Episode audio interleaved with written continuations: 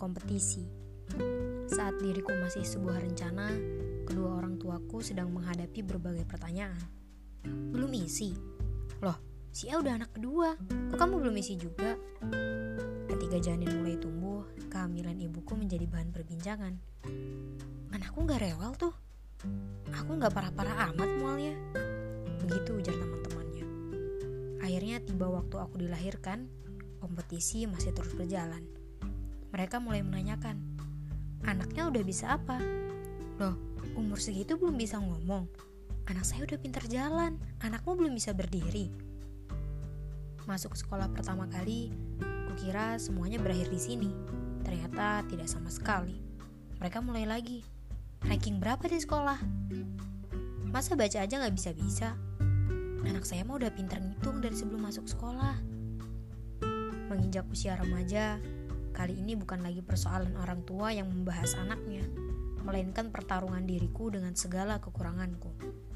Teman-temanku pada bisa ngerjain soalnya, kok aku enggak ya? Mereka gampang banget minta ini itu sama orang tua. Lulus SMA, aku kembali dibuat pusing perihal jurusan dan kampus impian. Ah, rasanya kuliah di swasta tidak sekeren mereka yang bisa kuliah di perguruan tinggi negeri. Apalagi yang dapat beasiswa, pasti kuliahnya bahagia. Memasuki fase hidup orang dewasa membuatku mulai berpikir tentang dunia kerja. Kamu kerja di mana? Gajinya berapa?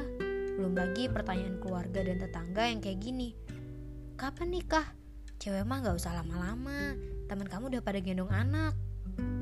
Ketika akhirnya manusia ini menikah, berulang lagi siklus kompetisi ini. Sayang sekali rasanya jika hidup hanya untuk menjadi bahan perbandingan.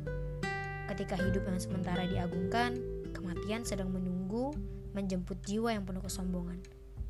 Saat manusia hanya tinggal sebuah nama, apakah penting menjadi orang paling kaya?